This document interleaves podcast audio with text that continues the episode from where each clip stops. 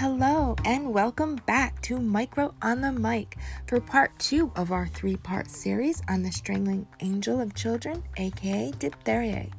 On our last episode, we introduced the bacterium Corynebacterium diphtheriae to all you listeners and touched upon its origin and historical significance.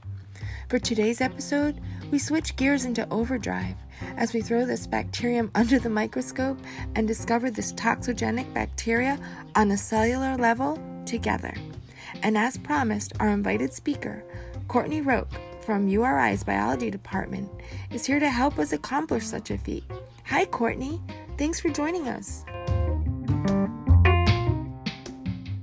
Good morning. Thank you for having me today. I'm thrilled about being chosen to speak to the audience about this subject. Yes, we are on the edge of our seats. Well, at least I am.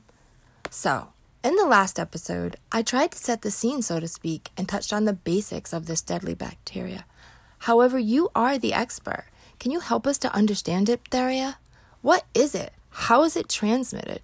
What are the signs and symptoms? How does it affect us?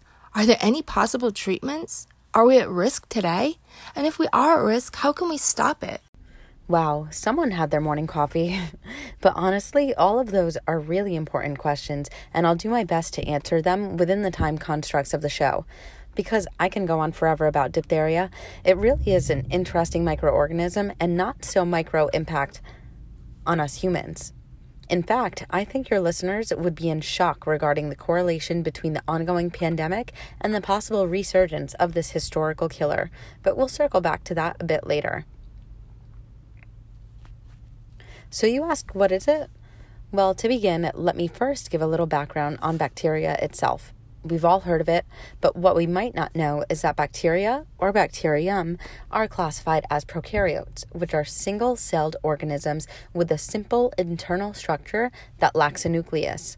Bacteria can be found everywhere, and I mean everywhere, both inside and outside of your body. Most are harmless, some are helpful, and well, then there are those pathogens like diphtheria, which are just not good. So, as your lovely host Lauren probably mentioned on the last episode, diphtheria is an acute bacterial infection in which gram positive, non motile bacillus invades the respiratory tract or skin abrasions of an infected person or a normal carrier. But what she might not have mentioned is that when this little bugger lodges in the in the tonsil or nasopharynx epithelium and colonizes the mucous membranes, it begins to multiply toxigenic diphtheria which produce exotoxins lethal to the adjacent host cells, and once absorbed through the membranes, may enter the bloodstream and affect the kidneys, heart, and neurological function. Yikes, right? I know, I know. You don't want to get it, and I don't blame you. Who would? So you might be asking yourself, how is this transmitted so I can avoid it? Well, infected patients and asymptomatic carriers can transmit diphtheria via respiratory droplets, fomites, which are things like clothing, utensils, and furniture, or from contact with an open skin ulceration. The most discomforting fact is, even if an infected person doesn't show any signs or symptoms of diphtheria, they're still able to transmit the bacterial infection for up to six weeks after the initial infection. And if that wasn't bad enough, overcrowding, poor health, incomplete vaccination, and immunosuppression can further increase the risk of transmission. So I know you've tried your best, washed your hands, coughed and sneezed into your elbow, but uh oh, you've been infected. What can you expect from this toxigenic pathogen?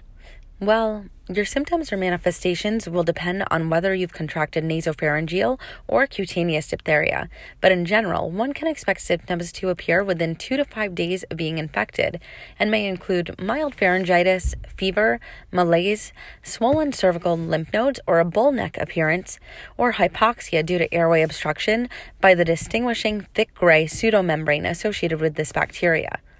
Life threatening systemic complications include loss of motor function, like, for example, difficulty in swallowing and congestive heart failure, and those may develop as a result of the action of the diphtheria toxin on the peripheral motor neurons and the myocardium.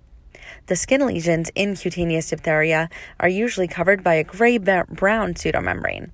And when, of course, there are those fortunate few with absolutely no manifestations at all.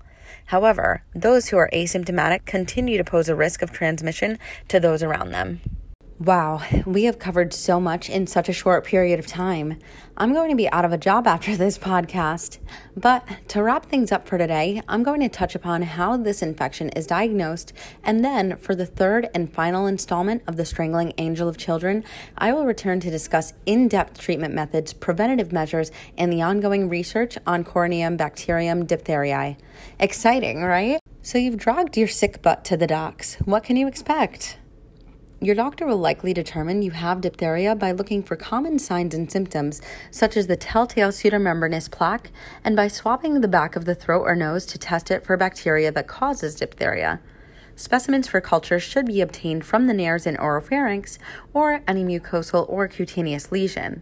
And if possible, material should be obtained from beneath the membrane or a portion of the membrane itself. Confirmation of this infection is established by isolating diphtheria and testing the isolate for toxin production by the Elek test, which is an in vitro immunodiffusion assay.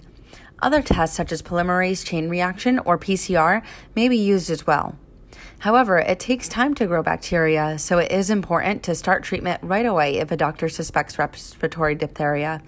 Unfortunately, even with treatment, 1 in 10 people infected with respiratory diphtheria will die, which is why when diphtheria is identified, it is critical that state and local public health laboratories submit specimens or isolates to the CDC for confirmatory testing so that appropriate public health action can be taken.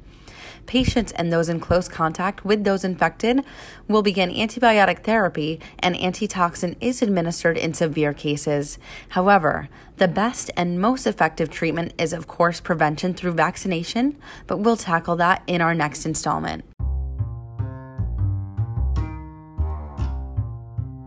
Courtney, that was amazing. I just wanted to thank you again for being here.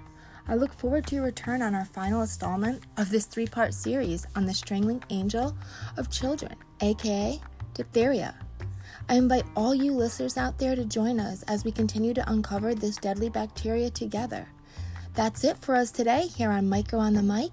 Thanks for listening, and as always, so long, stay safe, and keep learning. Bye.